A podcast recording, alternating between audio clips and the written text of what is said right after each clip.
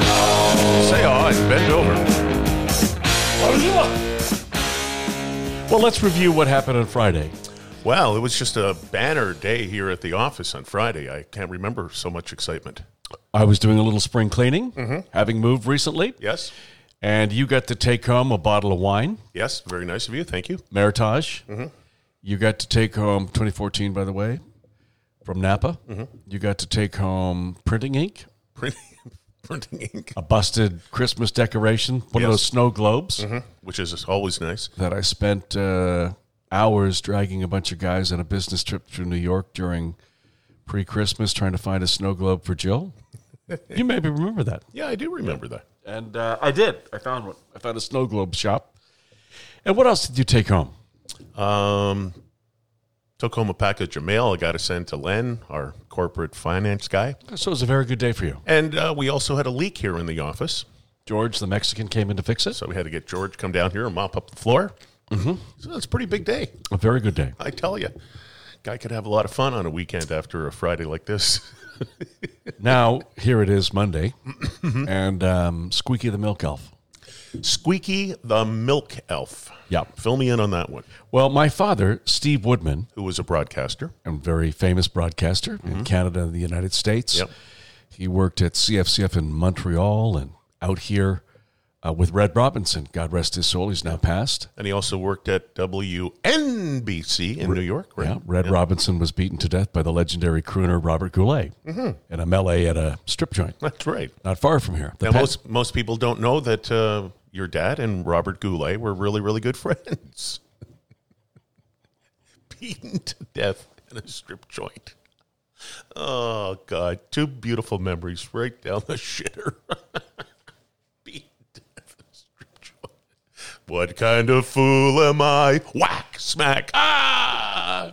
What kind of fool am I? Pump, pump, pump. Hey, Goulet. I think the worst one ever, the one I got to bring it up right now, just to be honest okay, well, with you. first, my dad and Robert Goulet started at a radio station together Yeah. in Edmonton. Right. CKUA.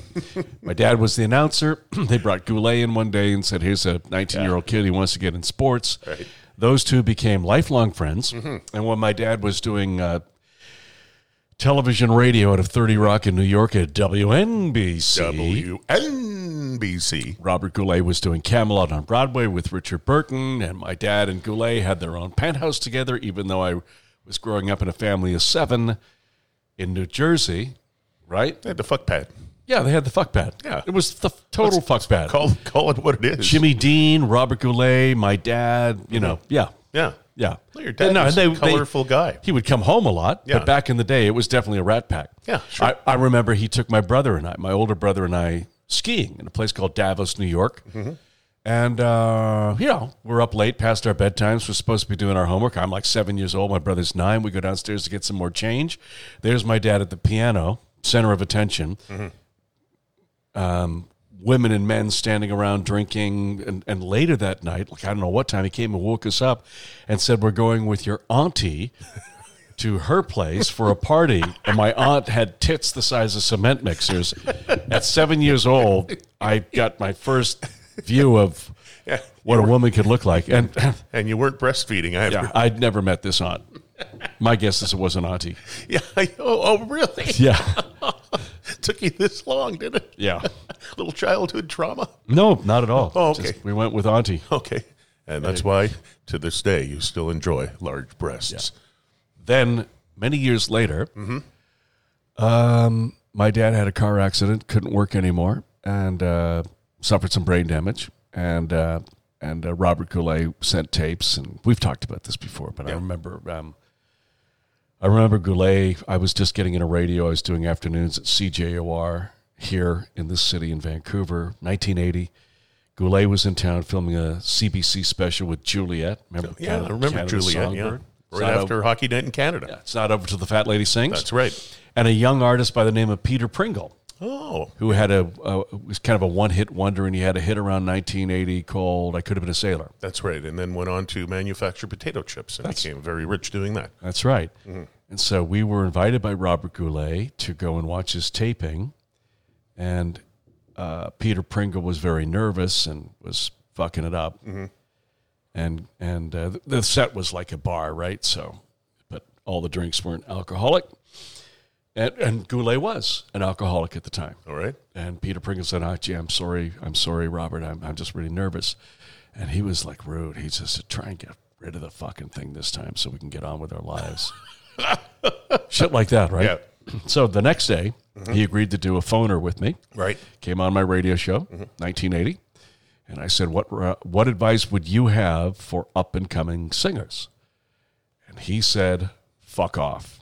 No. Yes On on air? on air in 1980 and i was devastated bro i thought that was the end of my career but that's not the only reason we're telling this story No. later in at q107 No. CFTR. was it cftr Yeah, it was Okay, CFTR. all right. I, I will never forget the morning you because go you set it up um, we're doing the morning show at CFTR, and uh, you phoned somebody, and you got Robert Goulet to come on the show because we had talked about Goulet stories. So Robert Goulet actually came on CFTR, the morning show. because he was doing theater he was doing camelot in buffalo Oh, okay. just south of us right So he comes on the show, and I've never seen the blood drain from your face and your face go ashen white as quickly as the Bob Goulet interview started to go down the drain because we get him on the air and he goes, Yeah, hi, Jesse.